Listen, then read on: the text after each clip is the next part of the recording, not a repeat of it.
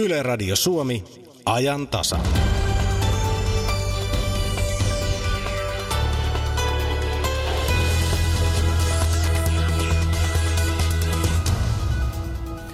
Saksalaiset valitsevat sunnuntaina edustajat liittopäiville eli parlamentin alahuoneeseen ja ennakkotietojen mukaan voittaja tiedetään jo nyt, mutta ei se tarkoita sitä, etteikö vaaleissa silti riitä jännitettävää. Jännet olivat paikat Suomessakin joulukuussa 1917. Itsenäisyysjulistusta sorvattiin hyvin sekavissa oloissa. Tuore kirja valaisee taustoja. Voit jo nyt lähettää kysymyksiä yleistä. Etiikkapäällikkö Timo Huovinen tulee vastaamaan noin kello 10.50. Laita kysymyksesi vaikka ajantasa lähetysikkunaan osoitteessa yle.fi kautta Radio Suomi. Lapsiasiavaltuutettu on hetki sitten ottanut vastaan selvityksen Suomessa syntyneiden tyttöjen ympärileikkauksista. Selvityksen taustalla on halu avata salamyhkäisyyttä, joka asian ympärillä velloa. Tämä on ajan tasa studiossa Jari Mäkäräinen. Hyvää aamupäivää.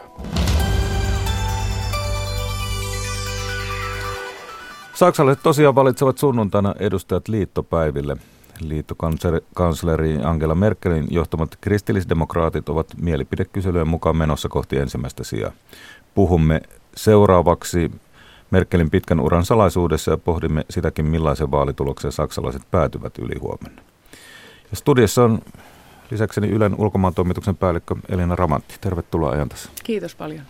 Olet ollut kirjeenvaihtajana Brysselissä ja Berliinissä. Tapahtuiko Angelan uranousu sinun kirjeenvaihtajapestisi aika? No kyllä se oli alkanut vähän aikaisemmin, että hänestä oli tullut kristillisdemokraattien puheenjohtaja, mutta silloin 2005, kun oli vaalit, niin hänestä tuli liittokansleri, vaalivoittaja ja liittokansleri erittäin täpärästi.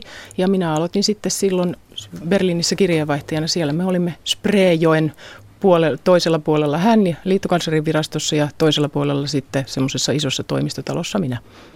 Oliko silloin nähtävillä, että tämmöinen ura on edessä ja noin vaikutusvaltainen hahmo? Ei missään nimessä. Kyllä silloin 2005 hän vaikutti hyvin semmoiselta epävarmalta ja, ja hämmentävää oli saksalaisille niin kuin saada tämmöinen vaalivoittaja ja silloin hän arvottiin pitkään pitkään sitä, että kenestä lopulta sitten tulee hallituksen muodosta ja kun vaalitulos oli aika täpärä kristillisdemokraattien ja sosiaalidemokraattien kesken. Mutta osoittaa oikeastaan hyvin, että tuota, vaikka kuinka olisi ammattilainen seuraamaan asioita, niin, niin maailma vaan menee aina eri tavalla kuin luulisi. Niin, ja Merkel on myös kasvanut rooliinsa erittäin hyvin. Et se osoittaa myös ammattitaitoa. No, mikä Elina näissä liittopäivän vaaleissa mielestäsi on mielenkiintoisinta?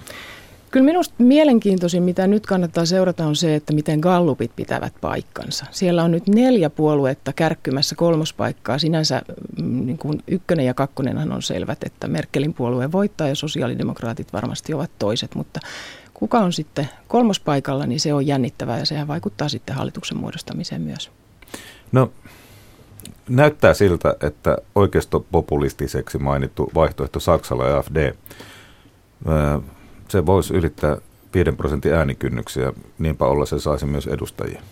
Näin on. AFD on tällä hetkellä kallupeissa aika vahvoilla. Sillä on siellä suurin piirtein 11 prosentin kohdalla tämä kannatus. Ja nyt nimenomaan niissä kallupeissa on mielenkiintoista se, että ovatko ihmiset oikeasti kertoneet sitten kaikki ne, jotka aikovat sitä äänestää, että mitä he todellisuudessa aikovat tehdä. Että jääkö se luku tuohon, putoako pienemmäksi vai nouseeko peräti suuremmaksi. Ja ähm, se on tietysti mielenkiintoinen tilanne, koska ensimmäistä kertaa toisen maailmansodan jälkeen, jos näin käy ja niin kuin näin käy, niin Saksan parlamentissa on sitten tämmöinen puolue, jota monilta osin voidaan lukea äärioikeistoon. Öö, mitä järisyttävää se olisi, jos näin kävisi? No kyllä se on, siinä historialehdet havisevat, että kyllä Saksassahan äärioikeistopuolueita on ollut aikaisemmin ja on edelleenkin. Siellä on ollut kolme pientä puoluetta ja yksi niistä on ollut aika vahvasti esillä tai edustettuna myös tuolla osavaltioparlamenteissa, jotka eivät siis ole mitään keskustelukerhoja, vaan niillä on hyvin paljon valtaa. Mutta, mutta valtakunnan tasolla tämmöistä ei ole tapahtunut. AFD tietysti ei ole puhdas äärioikeistopuolue, sehän on myös silloin hyvin paljon populismia ja muuta, mutta että kyllä se luetaan sinne äärioikealle ja sellaista ei ole Saksassa toisen maailmansodan jälkeen nähty. No mistä se AFD sitten vaihtoehto Saksalle ammentaa tämän kannatuksensa? Siinä on monia asioita. Yksi ihan keskeinen, kyllä siellä on monella ihmisellä ihan rationaaliset syyt siihen, että minkä takia he haluavat äänestää AFDtä.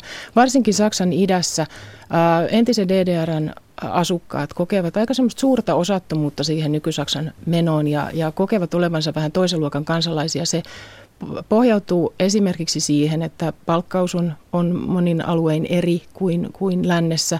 Ja aivan akuutti kysymys siellä tällä hetkellä ja keskustelu käydään siitä, että, että DDRn aikaan ihmiset ovat maksaneet DDRn äh, eläkekassoihin rahaa ja sitä rahaa ei nyt tunnusteta, jolloin heillä saattaa olla hyvinkin 200, 300 tai jopa enemmän euroa kuukaudessa pienempi eläke kuin lännessä. Ja se harmittaa. Sitten toinen asia tietysti, joka vaikuttaa hyvin selvästi, on, on maahanmuutto. Ää, juuri tämän osattomuuden kautta monet tuntevat hyvin voimakkaasti, että kun Saksaan on tullut paljon maahanmuuttajia ja liittovaltio käyttää siihen aika huomattavia summia rahaa ja myös osavaltiot, niin on semmoinen olo, että miksi toisille annetaan ja sitten meidän asioitamme ei hoideta. Se on mielenkiintoinen kuvio sinänsä se AFDn kannatus, että tähän asti vasemmistopuolueen linkke on ollut ikään kuin se eh, varsinkin itäisen Saksan tyytymättömyyden tämmöinen tai semmoinen, joita idässä on niin koettu, että linkke hoitaa heidän asioitaan. Mutta nyt sitten on tullut uusi puolue, johon aika moni sitten siellä luottaa.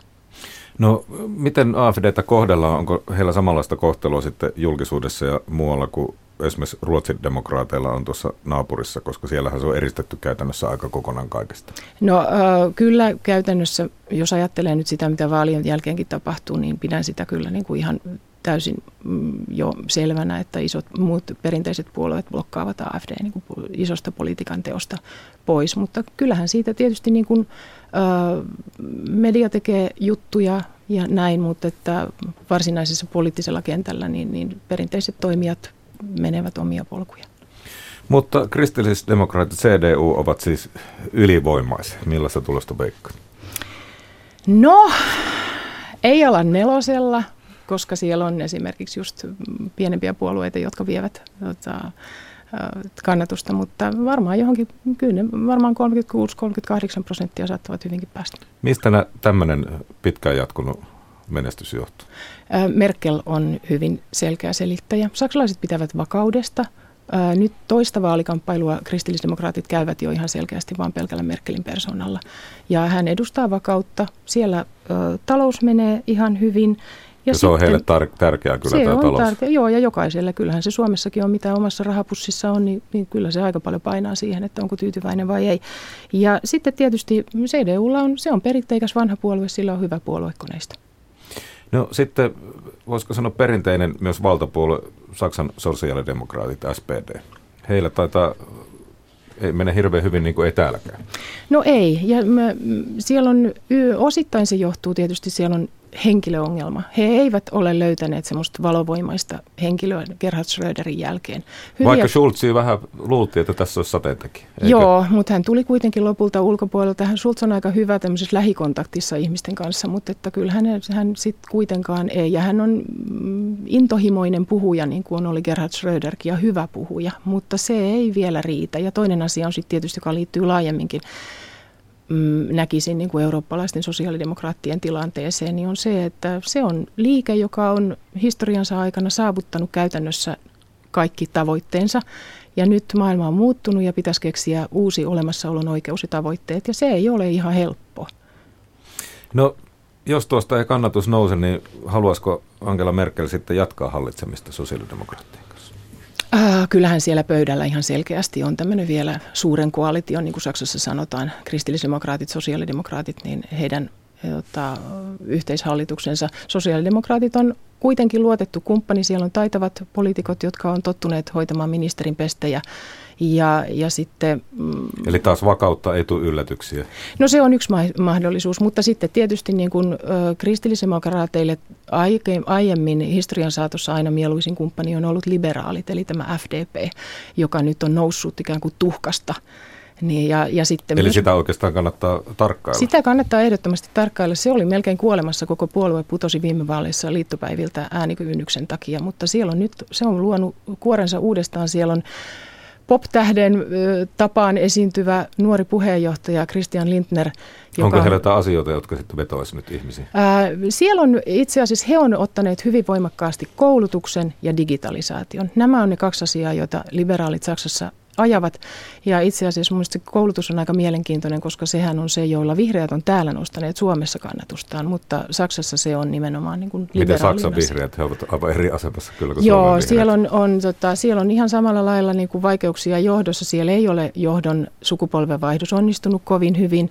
Ja sitten yksi asia on tietysti se, että Saksan vihreät ei oikein onnistunut löytämään sellaista linjaansa niin kuin yleispuolueena. Että he esimerkiksi nyt kampanjoivat pelkästään ilmastoteema edellä, joka on asia, jota kukaan ei yksin voi ratkaista. Ja toinen asia, mikä siellä on myös vähän ongelmallista tällä hetkellä, on se, että siellä on nämä niin sanotut kärkiehdokkaat, niin ähm, heidän valintaprosessinsa oli sellainen, että se oli käytännössä selvää jo kaksi vuotta sitten, ketkä sinne saavat niin kuin nämä parhaat paikat siellä vaaleissa. Ja se ei myöskään ole herättänyt ihan, ihan niin kuin parasta mahdollista vastakaikua myöskään jäsenistössä ja kannattajissa. Ja EUn kannalta ei varmaan yllätyksiä tulossa. No kyllä siellä nyt, kun saadaan vaalit pois alta ja sitten kun saadaan lokakuussa Alasaksin vaalit pois alta, jotka nämä osavaltiosvaalit on aina Saksassa tärkeitä, niin sitten, ja Saksa on hallitus, joka nyt kuitenkin kestää pari viime kertaa, niin liittokansleri on vannonut virkavalansa tuossa joulukuun puolivälissä, niin sen jälkeen sitten Saksa pääsee muodostamaan kantoja. Ja kyllä siellä on isot asiat pöydällä. Siellä on rahaliiton syventäminen, eli se, että mitä eurolle tehdään, kuinka tiiviisti sitä hoidetaan yhteisistä, yhteisistä kassoista, tuleeko valtiovarainministeriä ja niin edelleen. Ja toinen iso asia on sitten tämä Suomen paljon esillä pitämä Euroopan yhteinen turvallisuus- ja puolustuspolitiikka. Ja siinä on Saksalla aika suuri sananvalta. No se on totta, kyllä näin, mutta ennen meillä saattaa olla kyllä tosi hyvää hupia seurattavana, kun AFD tulee ensimmäisiä kertoja Saksan liittopäiville ja katsotaan järjestääkö he samanlaisen performanssin kuin 83, kun vihreät tulivat siinä. Tultiin villapaidat päällä, auringon kukat kainalossa ja sitten siellä oli mukana myös semmoinen ympäristövaurioista kärsinyt tammi. Ja se oli kyllä aika ennen kuulumatonta. Yle ulkomaan toimituksen päällikkö Elina Ravantti, kiitos, että pääsit studioon. Kiitos, kun sain tulla, oli kiva. Ja jatkamme vielä samasta aiheesta, nimittäin yliopistotutkija Timo Miettinen Helsingin yliopiston Eurooppa-tutkimuksen verkostosta oli aamulla Päivin Neitiniemen haastateltavana. Timo Miettinen, mitä teidän mielestänne vaalituloksesta voi pitää jo nyt selvänä ja mikä on vielä epäselvää?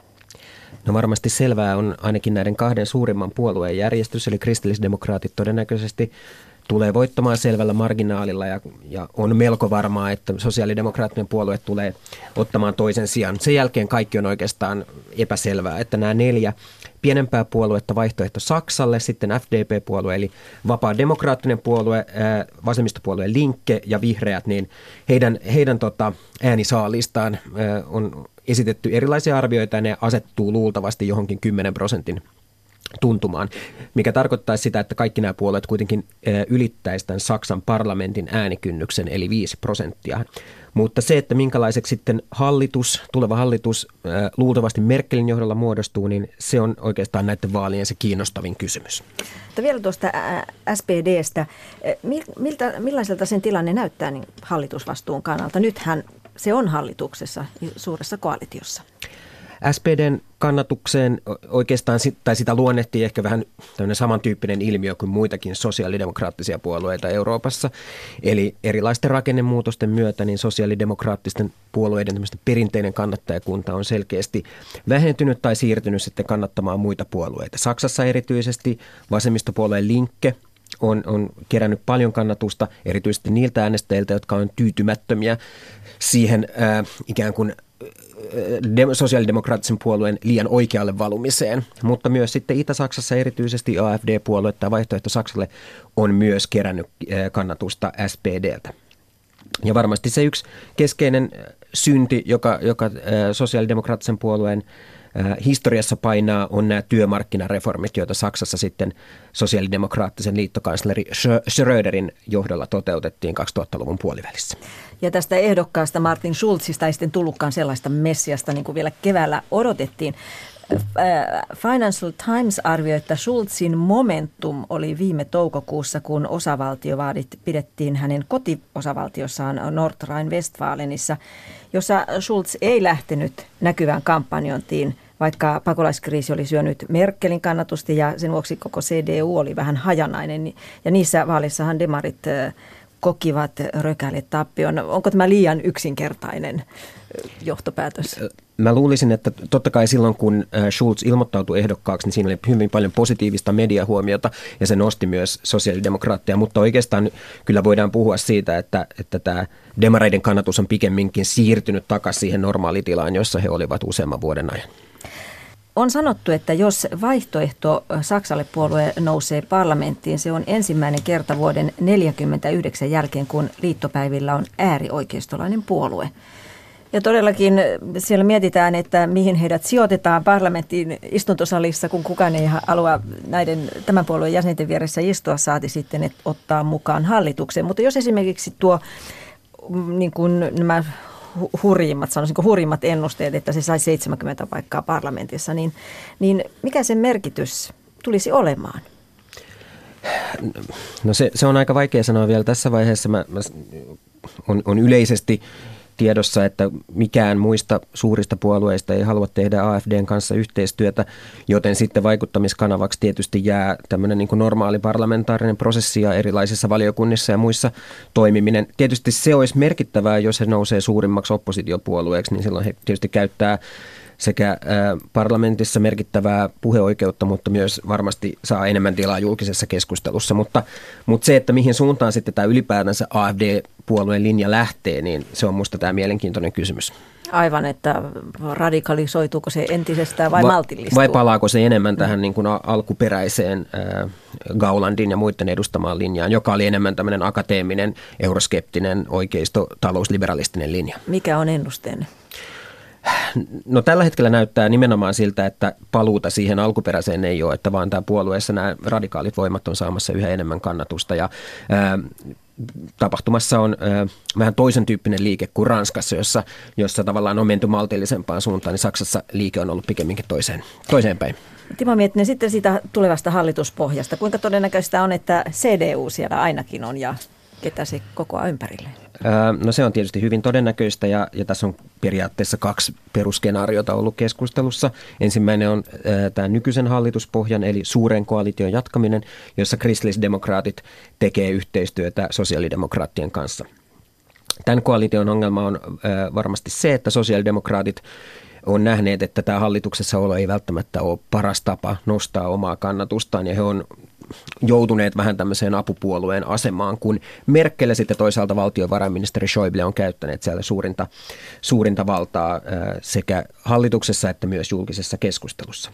Toinen vaihtoehto, jota on pidetty yllä, on, on tämä CDUn liittoutuminen FDP eli vapaan demokraattisen puolueen kanssa ja, ja mahdollisesti siihen koalitioon vielä äh, vihreät voisi tulla äh, tukemaan tätä linjaa. Tämän, tämän koalition ongelma on se, että FDP on ilmoittanut, että he haluaisi valtiovarainministerin paikan, josta varmaan CDU ei kovin helpolla ainakaan halua luopua, mutta myöskin, että, että näiden Eurooppa-poliittiset linjat on varsin kaukana toisistaan. FDP edustaa hyvin vahvasti kielteistä suhtautumista eurooppalaisen erityisesti talousintegraation syventämiseen, kun taas vihreät hyvin myönteisesti siihen suhtautuu. Onko sellainen vaihtoehto, että SPD yhdessä vasemmistopuolen linkin ja vihreiden kanssa muodostaisi hallituksen? Tämä on, tämä on tietysti yksi vaihtoehto, mutta tällä hetkellä näyttää siltä, että ainakin nykyisissä paikka projektioissa niin tällainen hallituspohja ei välttämättä saisi yksinkertaista enemmistöä. Et, et pidän sitä hyvin epätodennäköistä. No kumpi näistä, tämä niin sanottu Jamaikka-koalitio vai, vai sitten suuren koalition jatko on mielestänne tässä vaiheessa todennäköinen, tai voiko arvioida edes? No, mä luulen, että tämä riippuu hyvin paljon vaalituloksesta. Ja, ja se riippuu siitä, että varsinkin sosiaalidemokraatit on ollut aika epäselviä tämän, tämän suhteen, että Schulz on sanonut, että tämä hallitus, hallituksessa jatko laitettaisiin puolueen sisäiseen äänestykseen. Ja, ja heillä ei varmasti semmoista niin kuin suurta paloa ole, ole tota, lähteä tähän mukaan, mutta myöskin tämä FDP ja se FDP on selkeästi radikalisoitunut myös viime vuosina ja ottanut hyvin kielteisen kannan euro, eurooppalaiseen Euroopan unionin talouspolitiikkaan, hän haluaisi esimerkiksi purkaa kaikki nämä kriisin ratkaisumekanismit, niin se on varmasti niin kuin vaikea myös hyväksyä CDUlle, joka sitten kuitenkin haluaisi edetä Ranskan kanssa tämän talous- ja rahaliiton syventämisen kanssa. Mitä mieltä olette, tuliko joka tapauksessa, onko tämä, onko tämä vaali, olipa lopputulos mikä tahansa merkittävä sitten Euroopan kannalta? On ehdottomasti. Nimenomaan se, että jos, jos tämä suuri koalitio jatkaisi, niin se olisi varmasti enemmän Ranskan intressien mukaisesti, mukaista ja, ja luultavasti tämä eurooppalaisen talousyhteistyön syventäminen, sen, sen tota, tulevaisuuden näkemät olisi paremmat. Jos kuitenkin CDU liittoutuu nimenomaan FDPn kanssa, niin mä luulen, että tämä Saksan linja tulee olemaan huomattavasti tiukempi, mitä tulee tähän euroalueen yhteistyön syventämiseen. Näin totesi yliopistotutkija Timo Miettinen. Päivi Neitiniemi haastatteli. Hän Vaikka televisio on elokuvaa nuorempi keksintö, on kuvaruudusta ponnahtanut unohtumattomia sävelmiä vähintään yhtä paljon kuin valkokankaltakin ja esimerkiksi monista telkkarisarjojen tunnareista on tullut suuria hittejä. Sunnuntai-iltana voit toivoa omaa suosikkikappalettasi, sillä kello 18 aletaan viettää kolme tuntista televisiomusiikin iltaa. Soita suoraan lähetykseen tai laita toivetta tulemaan vaikka saman tien Radio Suomen nettisivujen kautta. Televisiomusiikin ilta sunnuntaina kello 18.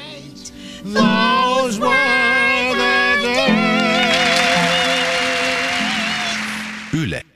Radio Suomi. Lapsiasiavaltuutettu on hetki sitten ottanut vastaan selvityksen Suomessa syntyneiden tyttöjen ympärileikkauksista. Selvityksen taustalla halu avata salamyhkäisyyttä, joka asian ympärillä velloo. Kansalaisjärjestö Phoenix Helsinki ryn tekemässä selvityksessä on haastateltu sekä ympärileikattuja tyttöjä että Suomessa synnyttäneitä ympärileikkauskulttuurista tulleita äitejä. Lapsiasiavaltuutettu Tuomas Kurttilan mukaan selvitys valottaa hyvin todellisia tapahtumia. Selvitys nostaa esille ensiksikin neljä todellista Suomessa syntyneen tytön, nyttemmin aikuistuneen naisen kokemusta siitä, miltä ympäri leikattuna eläminen ja ympäri leikkaus, joka heille on tehty 6-10-vuotiaana Egyptissä, Somaliassa, Iranissa ja Syyriassa, on tarkoittanut ja kuinka tämä kaikki on tapahtunut. Tämä selvitys antaa ensimmäistä kertaa äänen ja todellisen ymmärryksen siitä, että tämä ilmiö on Suomessa olemassa ja yhteiskunnan täytyy pystyä toimimaan vahvemmin. Selvityksen merkittävät tulokset liittyvät juuri siihen, millä tavalla asiasta ovat tytöt, nyttemmin aikuistuneet naiset pystyneet keskustelemaan, onko keskustelun apua ollut vai ei, kuinka vaikea kysymys tämä on ollut perheen sisällä? Ja millä tavalla myös meidän palvelut ja yhteiskunta ylipäänsä on pystynyt tuomaan esille sen lainsäädännön, jossa nimenomaan tyttöjen ympärileikkaukset ovat kielletty. Missä nämä tyttöjen ympärileikkaukset tapahtuvat? Ilmeisesti matkoilla ainakin. Yksi tärkeä havainto ja haastatteluiden tulos, joka tästä nyt allekirjoittaneille luovutetusta selvityksestä ilmenee, on nimenomaan se, että näiden matkojen tarkoitus, joilla sitten ympärileikkaus tytöille tapahtuu, on jäänyt hyvin pimentoon siihen asti, kunnes ihminen ja tyttö on huomannut, mistä tässä on kysymys. Huomio kiinnittyy nimenomaan siihen, että lähestulkoon kukaan haastatteluista ei ollut tietoinen ympärileikkausmatkan tarkoituksesta ollut ajan kysymys erään haastateltavan näkökulmasta se, milloin tämä tapahtuu. Ja tämä tietysti antaa myös viitettä sille, että me pystyisimme ennaltaehkäisemään niitä tilanteita, joissa tämänkaltainen matka voi olla riskissä tapahtua. Missä muualla näitä ympärileikkauksia mahdollisesti tapahtuu? No tämän selvityksen osalta nimenomaan huomio kiinnittyy siihen, että nämä ovat tapahtuneet matkalla, eli Suomen rajojen ulkopuolella. Lainsäädännön pohjalta tietystikään merkitystä ei ole sillä, missä tämä Suomen kansalaiselle tapahtuu. Teko on laiton, teko on törkeäksi pahoinpitelyksi yleisesti luokiteltavissa ja siltä osin asia on yksiselitteinen. Merkitystä tietysti on kuitenkin sillä, mitä täällä Suomessa me teemme sen edistämiseksi, että näitä ympärileikkauksia ei tapahtuisi. Niin, mitä tämä, mitä tämä tehty selvitys kertoo suomalaisten viranomaisten toiminnasta? No se kertoo kyllä siitä, että viranomaisella on tietoisuutta ymmärrystä. Vuosia ja vuosikymmeniä on tehty työtä järjestöissä ja viranomaistoiminnassakin näiden ympärileikkausten ehkäisemiseksi. Tosiasia nyt kuitenkin näyttää siltä tämän annetun selvityksen pohjalta, että tämä toimilaisuus ei tuota nyt riittävää tulosta. Huomio kiinnittyy siihen, että todellisuudessa perheiden eikä myöskään lasten ja nuorten kanssa ole käyty sellaista selkeää sanaista, kirkasta keskustelua ympärileikkausten tuomittavuudesta, laittomuudesta ja siitä, mitä nämä aiheuttavat lapsille. Kysymys on tietysti vanhempien hyvin usein päätöksistä ja siksi on oleellista, että huomioon otetaan juuri perheidenkin kohtaaminen. Selväsanaisuutta ei ole ollut. On ollut myös sellaista kulttuurisensitiivisyyttä, joka todellisuudessa näiden haastattelujen pohjalta vaikuttaa siltä, että asiaa ei ole otettu huomioon keskusteluun lainkaan. Lapsiasiavaltuutettu Tuomas Kurttila, miten Suomen viranomaisten, jos puhutaan vielä viranomaisista, miten heidän tulisi toimia? Nyt on äärimmäisen tärkeää se, että kouluterveydenhuollon piirissä kun kysymyksessä ovat myös laajat terveystarkastukset, joihin huoltajat ja vanhemmat osallistuvat, tätä aihetta ei jätetä käsittelemättä. Oleellista on myös se viesti lapsille ja nuorille, jolla voi olla tunne ja tieto siitä, että hän voi olla riskissä tämän kaltaisen haitallisen kulttuuritradition jatkumisesta, että hän uskaltaa puhua aikuisille. Toisaalta kysymys on myös kaikista meistä aikuisista, myös muistakin lapsista, jotka kaveripiirissään voivat nimenomaan tunnistaa kaverilla tämän kaltaista ongelmaa. Myös ympärileikkauksen jälkeisen ajan elämää, jossa lapsen häpeä tästä tapahtuneesta voi olla suuri. Me emme saa kävellä ohi, ohi olemme kävelleet.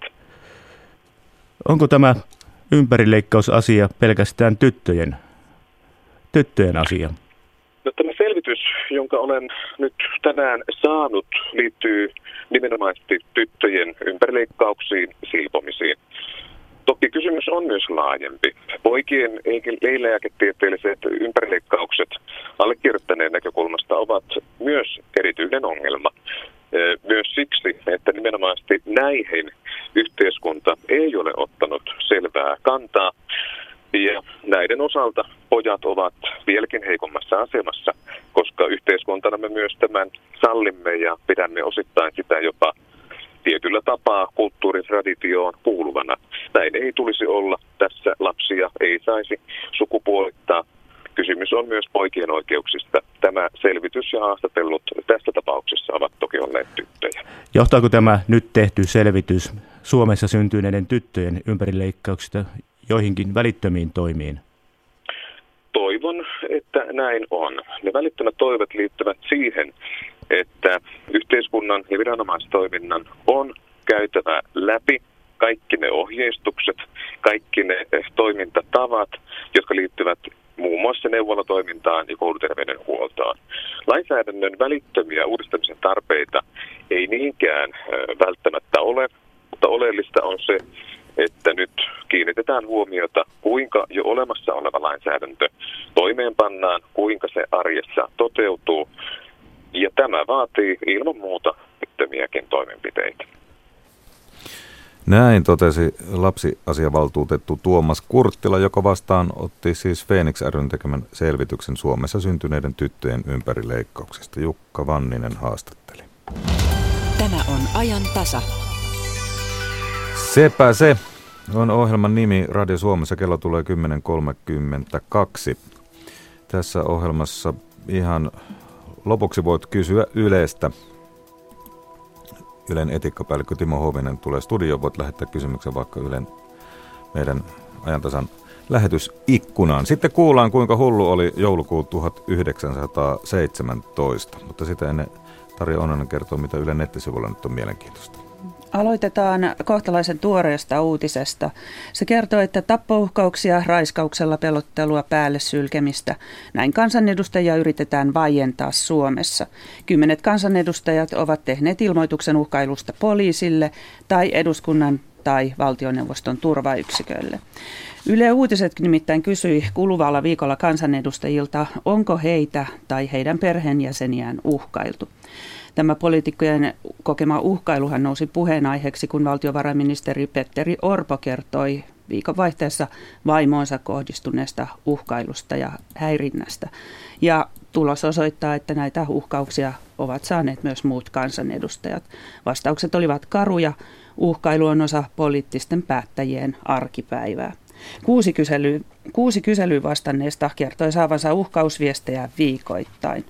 Tavallisesti uhkausviestejä tulee muutaman kerran viikossa, muutaman kerran vuodessa. Uhkailijat lähettävät viestinsä yleensä sähköpostilla tai sosiaalisen median kautta. Myös puhelinvastaajaan saatetaan lähettää pelotteluviestiä. Yllättävää on, että varsin usein uhkailijat esiintyvät nimellään. Maahanmuutto, tasa-arvoinen avioliittolaki, ihmisoikeudet, feminismi, alkoholi, jopa vihapuheen vastustaminen aiheuttavat säännönmukaisesti uhkausaallon. Ja oma ryhmänsä ovat perussuomalaisista lähteneet kansanedustajat, jotka kertovat joutuneensa uhkausvyöryn kohteeksi. Otetaan sitten vielä vähän toisenlainen tutkimus. Se tulee tuolta luonnontieteen alalta. Kansainvälinen tutkimus kertoo, että muinainen jättisammakko pystyy syömään jopa dinosauruksia. Liitukaudella eläneen sarvisammakon puraisun voima on laskettu tämän päivän pienemmistä sukulaisista.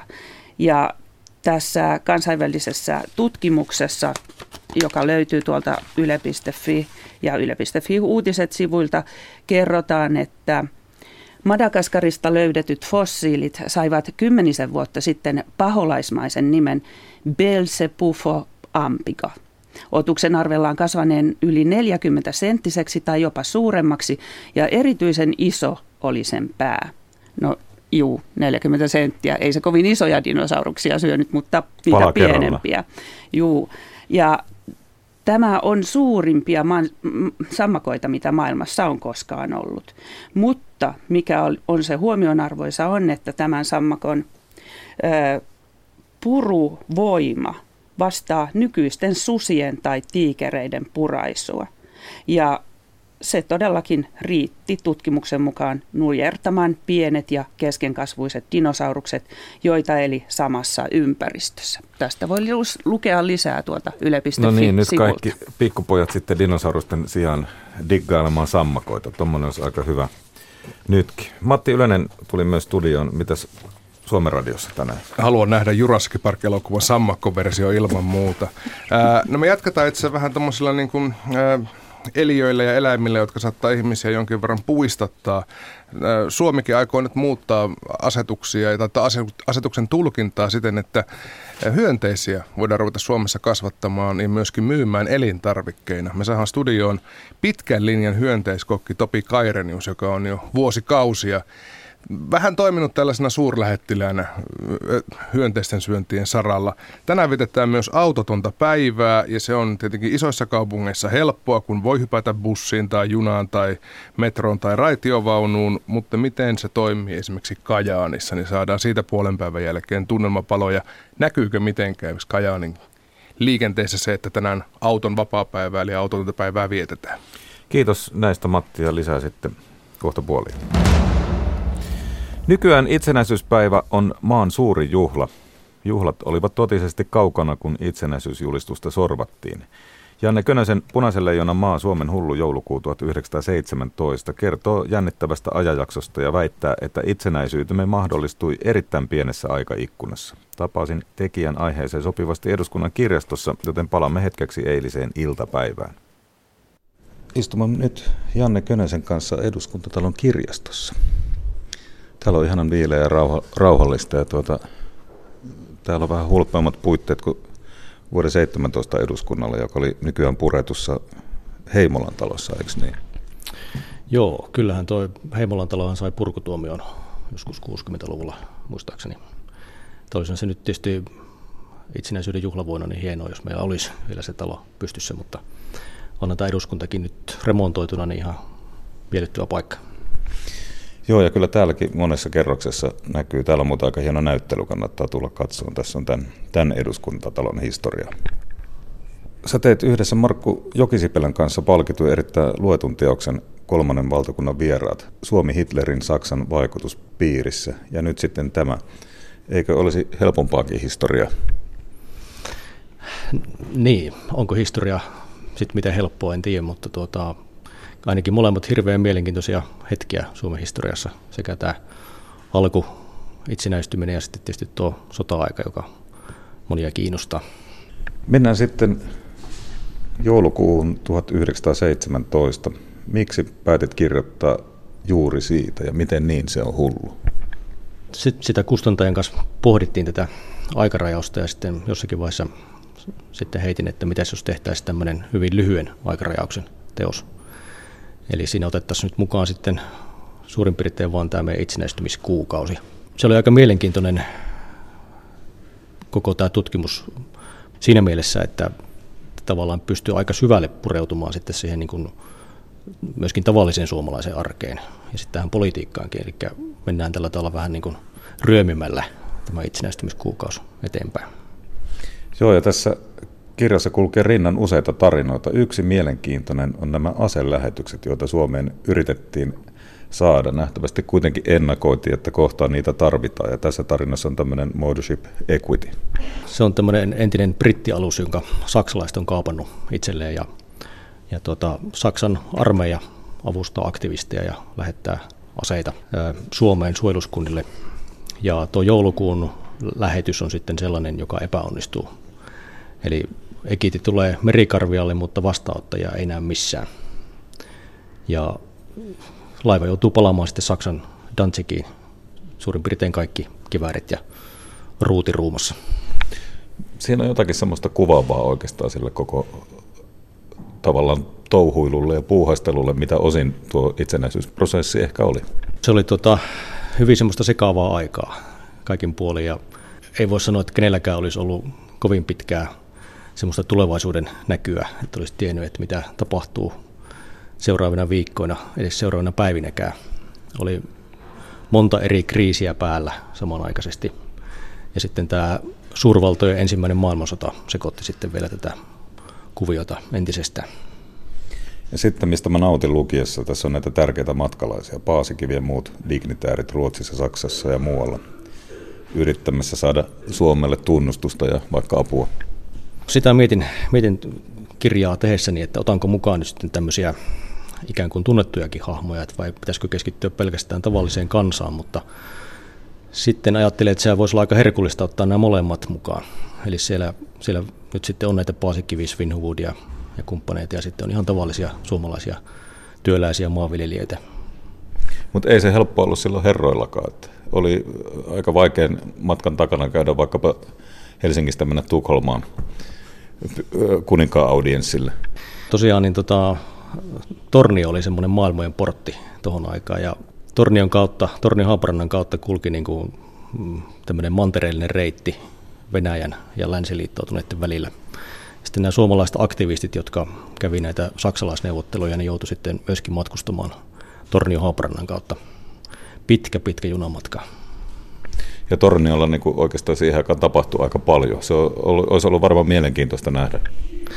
No joo, tuossa kirjassa niin kuin sanoinkin jossakin vaiheessa, että, että Helsinki tai Viipuri tai Tur, Turkukaan, jossa oli kovia mellakoita, niin ei olleet niin mielenkiintoisia paikkoja varmaan kuin Tornio. Ja sitten tässä on tämmöinen erittäin jännittävä hahmo, että on vaikea uskoa oikeaksi. Voisi olla suoraan romanista tai August Wesley. Kerro vähän siitä.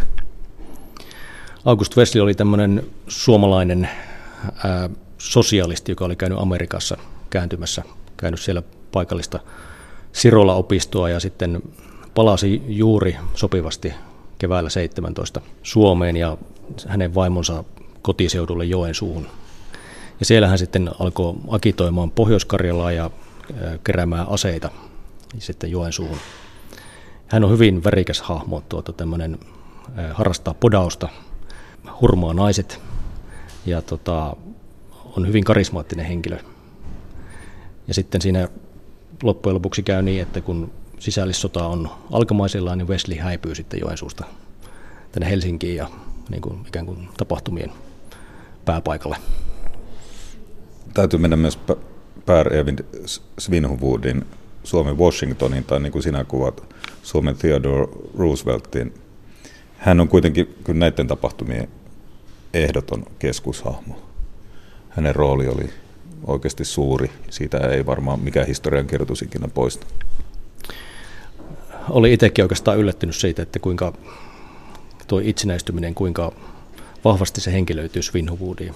Eli tämä hänen itsenäisyyssenaattiinsa, niin osa tämän senaatin jäsenistä empii tämän itsenäisyysjulistuksen antamispäivämäärää, ajankohtaa. Ja sitten se on lopulta Svinhuvud, joka sitten nuijii tämän asian läpi. Hyvin tämmöinen niin kuin yhteen henkilöön kuitenkin keskittynyt. Niin ja Janne Könönen kirjoita tässä, että, että tuota, Svinhuvud ei oikein kaikki voinut luottaa ja itse tämä asia, mistä hän oli kiinnostunut, Saksalta saatava ruoka, apu, aseet ja sitten totta kai muu apu itsenäistymiselle, niin, niin se oli erittäin arkaluontoinen asia. Ja Suomella oikeastaan ei niin nyt ollut ulkopolitiikkaa, mutta toisaalta ei sitä voinutkaan olla, koska sen tota, Venäjän suurruhtinaskunnan, se ei kerta kaikkiaan voinut harjoittaa minkälaista ulkopolitiikkaa, se oli kielletty. Joo, venäläiset ei ollut antanut Suomelle edes omaa tämmöistä konsulijärjestelmää. Mielenkiintoista on mun mielestä se, että puhutaan yleensä siitä, että kuinka autonomia aikana Suomen valtiokoneisto rakentui, mutta sitten tämä ulkopolitiikka oli semmoinen akilleen kantapää, että osaajat oli hirveän vähissä. Ja mielenkiintoinen hahmo on myöskin tämä Edward Hjelt, eli Helsingin yliopiston kansleri, jota Svinhuvud sitten käyttää tämmöisenä diplomaattina Saksan suuntaan ensin salaisesti ja sitten niin kuin hallituksen virallisena lähettiläänä. Ja se, mitä tässä luki välillä kämmiselkä hioten kuin jännitysnäytelmää, oli tämä julistuksen aikataulu ja siihen liittyvät asiat. Olisihan se voinut olla muukin kuin 6.12, mutta siinä se itse asiassa osui, eikö niin, melko pieneen ikkunaan. Tota, tähän liittyy nyt tämä Saksasta tullut viesti. Eli Saksan lähettiläs Edward Hjelt sai audienssin Saksan armeijan johtajan e- Erich Ludendorffin päämajaa ja Ludendorff tuossa vaiheessa johti oikeastaan koko Saksaa yhdessä Paul Hindenburgin kanssa. Ja tota, Ludendorff sitten sanoi, että nyt olisi Suomen aika itsenäistyä. Ja Jelt sitten lähetti tästä neuvottelusta tiedon Svinhuvudelle, joka tuli tämmöistä salaista jääkäriradiota pitkin ja kuriredeittiä pitkin Vaasan kautta Helsinkiin.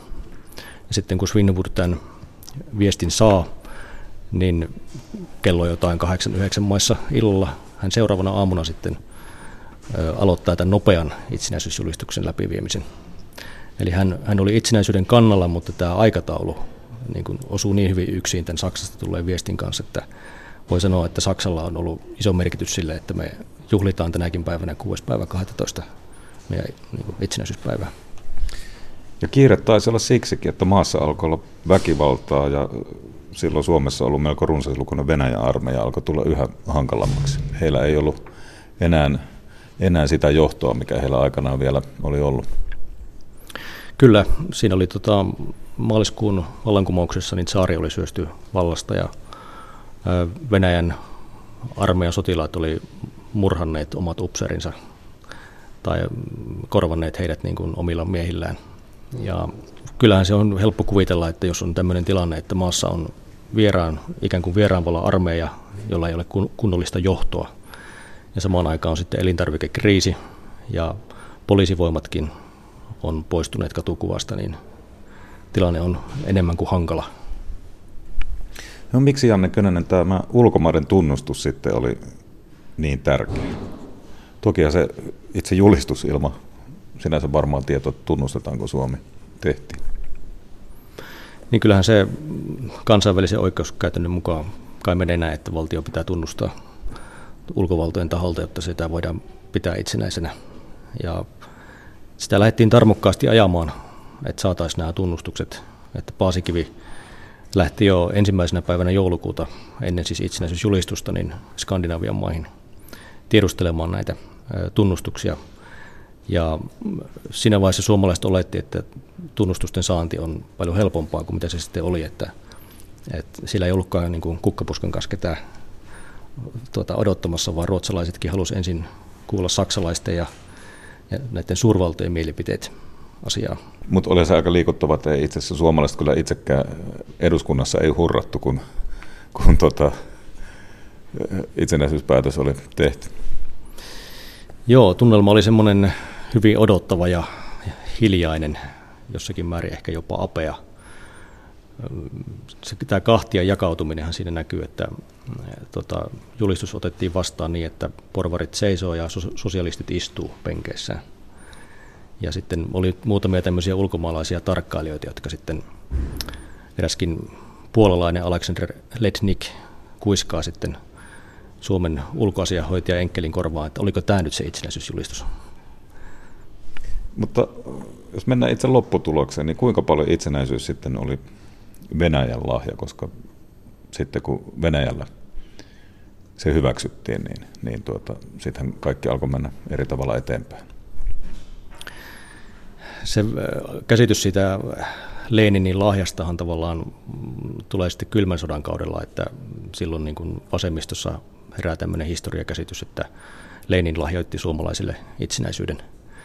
Mutta tosiasiassa Leninillä oli semmoinen kaksisuuntainen ajattelu tässä, että hän halusi lahjoittaa tämän itsenäisyyden, jotta sitten sosialistit nousisivat vallankumoukseen Suomessa ja sitten Suomi ehkä joskus myöhemmin liittyisi tähän neuvostokansojen iloiseen perheeseen. Eli tota, Leninillä oli oli niin kuin oma ketuhäntä kainalossa ja niin oli saksalaisillakin. Ja suomalaiset aktivistit oli ehkä vähän naiveja Saksan suuntaan ja sitten sosialistit Venäjän suuntaan. Molemmille sitten lopulta, niin kuin suomalaisillekin, niin, niin tuota, tämä lopputuloshan kävi. Kyllä, se on oikeastaan mielenkiintoinen asia tässä, että ää, tämä aikaikkuna, että tämä oli juuri sellainen hetki, jolloin jokaiselle tämä asia sopii. Ja sitten jos olisi menty joitakin viikkoja, ainakin kuukausia eteenpäin, niin voi olla, että joku, joku näistä osapuolista olisi sanonut, että tämä ei käy. Että itsenäisyys tuli kyllä niin todellakin H-hetkellä. On ajan tasa. Ja tuon perusteella voisi lisätä, että jos ei hurrattu aikana eduskunnassa, kun itsenäisyysjulistus annettiin, niin ei kyllä hurrata nykyään ehkä itsenäisyyspäivänäkään. Taas on aika kysyä vastata Ylestä. Tervetuloa Timo Huovinen, Ylen etiikkapäällikkö. Terve, terve. Jos sopii, aloitamme uudesta uutisen ajankohtaisohjelmien päätoimittajasta Jouko Jokisesta. Taisimme saada mitä haimme kokeneen, myös mediajohtamissa kokeneen esimiehen. Miten näet tällaisen kokemuksen merkityksen tämän tasoisille päällikkötason journalisteille? No ensinnäkin täytyy muistaa se, että olen Ylen henkilökuntaa ja Jouko Jokinen on tuleva esimieheni yksi viidestä vastaavasta päätoimittajasta, eli minun sanomisieni on punnittava ja arvioitava tämän pohjalta, mutta saimme kokeneen vastaavan päätoimittajan ja, ja sellaista käsitykseni mukaan haettiin ja kokemus on journalismissa tärkeä ja, ja uskon, että Jouko Jokinen täyttää nämä saappaat täydellisesti ja tätä kokemustahan voi vaan opetella kokemalla ja tekemällä tätä työtä, ei millään opiskelemalla tai kaupasta ostamalla. Ja eh, Jokinen kyllä on äärimmäisen kokenut. Käsitykseni mukaan hänellä on lähes 30 vuoden kokemus journalistisista johtotehtävistä. No, hän puhui talon omalle väelle esittäytyessään, kuinka tärkeää on innostua töistä, rakentaa parempaa maailmaa, olla kriittinen ja riippumaton. Mitä ajatuksia sinussa on neljä teesiä saavat aikaiseksi? Ne kuulostaisi menevä suoraan etikkapäällikön laariin niin sanotusti. Lähdetään tuosta, että innostuu töistä. No innostus on hieno asia aina sekä työssä että yksityiselämässä, mutta pitää muistaa, että tähän journalismiin on sisälleivottu myöskin kriittisyys. Ja äh, kun sain jututtaa joko Jokista keskiviikkona, niin kysyin myöskin tästä kriittisyydestä, koska tämä innokkuus paistaa hänestä läpi. Ja hän oli sitä mieltä, että nämä kaksi asiaa eivät sulje toisiaan pois. Ja minä olen samaa mieltä siitä. Äh, minun mielestä innokkuus ja kriittisyys on yhdistettävissä hyvin toisiinsa. Ja äh, innokkuuden kautta myöskin maailmaa tarkastelee avoimin silmin ja sitä kautta myöskin oikeudenmukaisemmin silmiin. Sitä kautta journalismi on oikeudenmukaisempaa ei ole niin piintynyt joihinkin tapoihinsa tai ajattelukuvioihinsa. Ja, jos on kriittinen, mutta ei innokas, tulee helposti kyyniseksi ja minä taas ajattelen, että kyynisyys on vihon viimeistä ajattelutapaa toimittajalle ammatissa ja ammatillisesti sitten olkoon kukin yksityiselämässään millainen on, mutta jos ajatellaan tällaista toimittaja-identiteettiä, niin kyynisyys ei ole mitenkään hyvä asia. No hän sitten sanoi, että pitää rakentaa parempaa maailmaa ja tämä on joskus minulle vähän vaikea asia, asia henkilökohtaisesti, että tuota, eihän se nyt ainakaan sitä tarkoita, että mä kerron ihmisille, että miten pitää ajatella. Mutta ei hänkään varmaan sitä tarkoittanut. No, sanon tässä nyt vain omia ajatuksia, niin minusta me elämme länsimaisessa demokratiassa Suomessa, tosin tietysti aika pieni maa olemme ja vähän umpiinotakin nämä ajatukset välillä on, mutta länsimaisessa demokratiassa, johon kuuluu moniäänisyys, sen ylläpitäminen, edesauttaminen. Demokratian kuuluu voima ja vastavoima. Ja jos journalismi pystyy tuomaan esille moniäänisyyttä, voimaa ja vastavoimaa noin niin kuin kuvainnollisesti, se pitää yllä länsimaista demokratiaa ja, ja sitä kautta myöskin parempaa maailmaa. Eli näen tämän, tämän paremman maailman tekemisen tätä kautta itse. Useinhan meitä syytetään Yleäkin, totta kai kaikkia muita isoja mediataloja, vaikka Hesari niin edelleen, että tota, täällä yritetään kertoa ihmisille, että minkälainen se parempi maailma sitten on. Että meillä olisi joku poliittinen tai muu agenda.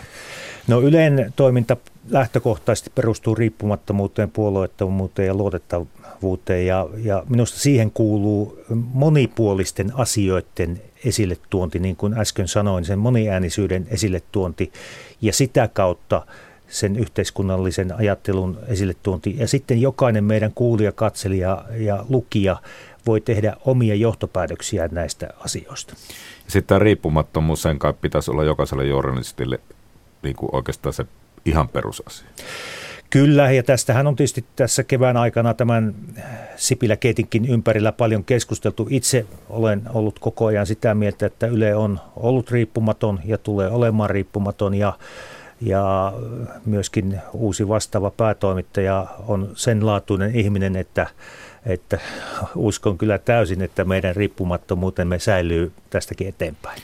No sitten kysymyksen, mitä on tullut, täällä on tämmöinen, että Yle ei mainosta, mutta silti päivittäin kertoo levystä, kirjasta, pelistä, tapahtumasta tai muusta kaupallisesta tuotteesta. Missä kulkee raja?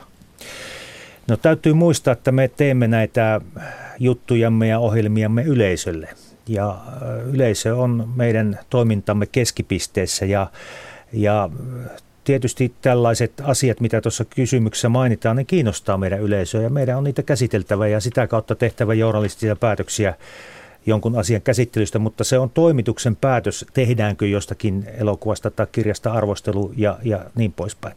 No tästä eteenpäin tullaan sitten siihen, että, että jos se asia ja kun se on toimituksen itse toimittama, kysymykset on mietitty tai asian käsittelytapa täysin journalistisesti itsenäisesti, niin silloin se on minusta oikein. Eli toimitamme, emme tiedota, niin kuin kaikessa muussakin journalismissa. Ja, ja kysymys on siitä, että, että asiaa sitten käsittelee moni, monipuolisesti ja, ja lähestyy sitä eri kanteilta. Tätä, tätä kautta myöskin sitten meidän, meidän yleisö saa sen, mitä, mitä haluaa. No Afganistanissa oli siepattuna suomalainen nainen. Turvallisuussyistä tapauksesta kerrottiin mahdollisimman vähän. Kuka nämä riskit punnitsee? Toisaaltahan on tietysti yleisöoikeus saada tietää mahdollisimman pian kaikki, ja sitten toisaalla tosiaan tämä yleinen etu tai yksilöiden turvallisuus. No esitit tuossa sen dilemman, mitä täm, tämmöisessä asiassa on. Tietenkin näissä asioissa ne asiat punnitaan toimituksessa ja toimitus tekee päätöksen näistä asioista. Ulkopuolinen ei vaikuta siihen, ulkopuolinen taho, kuten esimerkiksi viranomainen, mitä toimitus näissä asioissa tekee. Mutta kysymys tosiaan on tässä sananvapaudesta vastaan sitten yksilön suoja ja täytyy muistaa, että tällaisissa tapauksissa sieppaustapauksissa on kyse rikoksen uhrista ja journalismissa täytyy tarkkaan miettiä se, miten rikoksen uhria tuodaan esille, jotta hän ei kärsi lisää siitä teosta, jonka kohteeksi hän on, hän on joutunut. Ja esimerkiksi samantyyppistä asiaa on on oikeudenkäynnissä, että meitä moititaan siitä, että me emme paljasta jonkun rikoksen tekijää, mutta joissakin tapauksissa syynä on se, että sillä halutaan suojella tätä rikoksen uhria. Ja eihän tämä e, estä keskustelua tämän tyyppistä asiasta, esimerkiksi tapauksissa siitä, että onko maksettu lunnaita tai ei, tai, tai onko tämä, onko tämä miten järjestäytynyttä toimintaa, kenen taholta tätä toimintaa tehdään ja niin poispäin. Ja, ja täytyy muistaa myöskin, että meidän pitää journalistina miettiä, että onko joku asia, tehdäänkö jotakin asiaa sen takia, että täytetään vain yleisön tirkistelyn halua.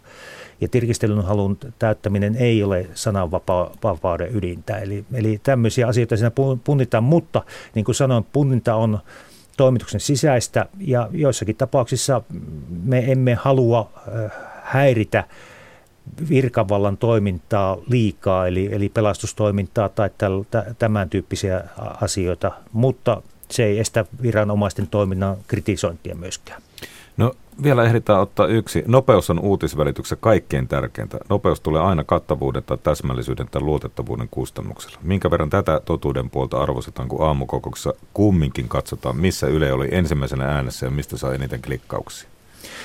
No lähtökohtaisesti tässä punninnassa, jos minulta aina henkilökohtaisesti kysytään, niin panen aina sen luottamuksen nopeuden edelle, mutta eh, luottamuksen voi menettää niin sanotusti vain kerran, mutta nopeuskilpailussa voi sitten hävitä ja saakin hävitä useammin. Mutta nopeus kuuluu myöskin journalismiin ja, ja siihen, että asioita kerrotaan ihmisille mahdollisimman pikaisesti. Toki tietenkin tarkistettuna tietona se eh, erottaa meidät so- sosiaalista mediasta ja, ja siitä, että se tieto, jota me le- kerromme ulos, on sillä hetkellä niin tarkistettua kuin se voi olla. Toki uutinen voi sitten täydentyä aj- ajan mittaan.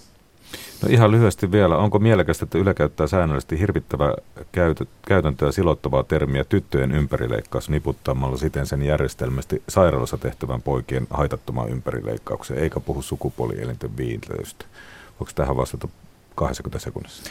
No tuo on kansainvälisen maailman terveysjärjestön käyttämä yleistermi tuosta asiasta ja, ja sitten jos ruvetaan tätä, tätä asiaa tarkemmin käsittelemään, niin sitten sitä voi, voi tuollaisiin alaluokkiin ruveta, ruveta katsomaan, mutta se on yleistermi, joka, jo, jolla tätä asiaa yleisesti hahmotetaan. Ja se riittää kyllä meille. Kiitoksia. Ja Iltapäivällä jatketaan, silloin kuullaan muun muassa Britannian pääministeri Theresa Mayn odotetusta puheesta.